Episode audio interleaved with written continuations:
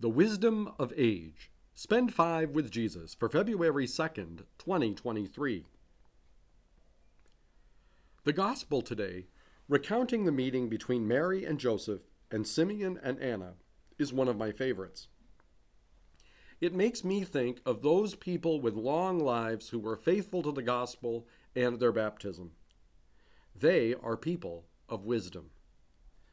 People like a woman from Hungary who escaped with her children to safety.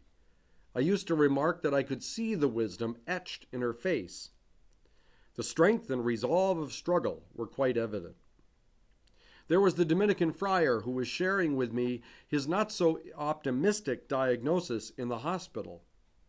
I trust in the promises. I learned that he not only preached about his faith, he lived it too. People like my grandmother. She was a tremendously faithful woman.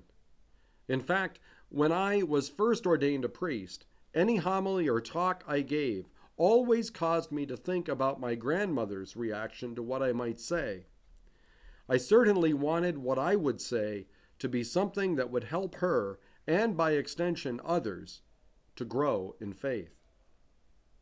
I think of the many senior citizens, or those with more life experience, as I like to call them, whose faith has edified me in my ministry. I think of the older Dominican friars and other priests who have served as such great role models. Simeon and Anna represent those tried and true people who for many years have been faithful to God. A long life was often seen as a sign of blessing. Perseverance in faith over many, many years is a tremendous example. And perseverance in our faith and in our relationship with God is something we should ask God to give us as well.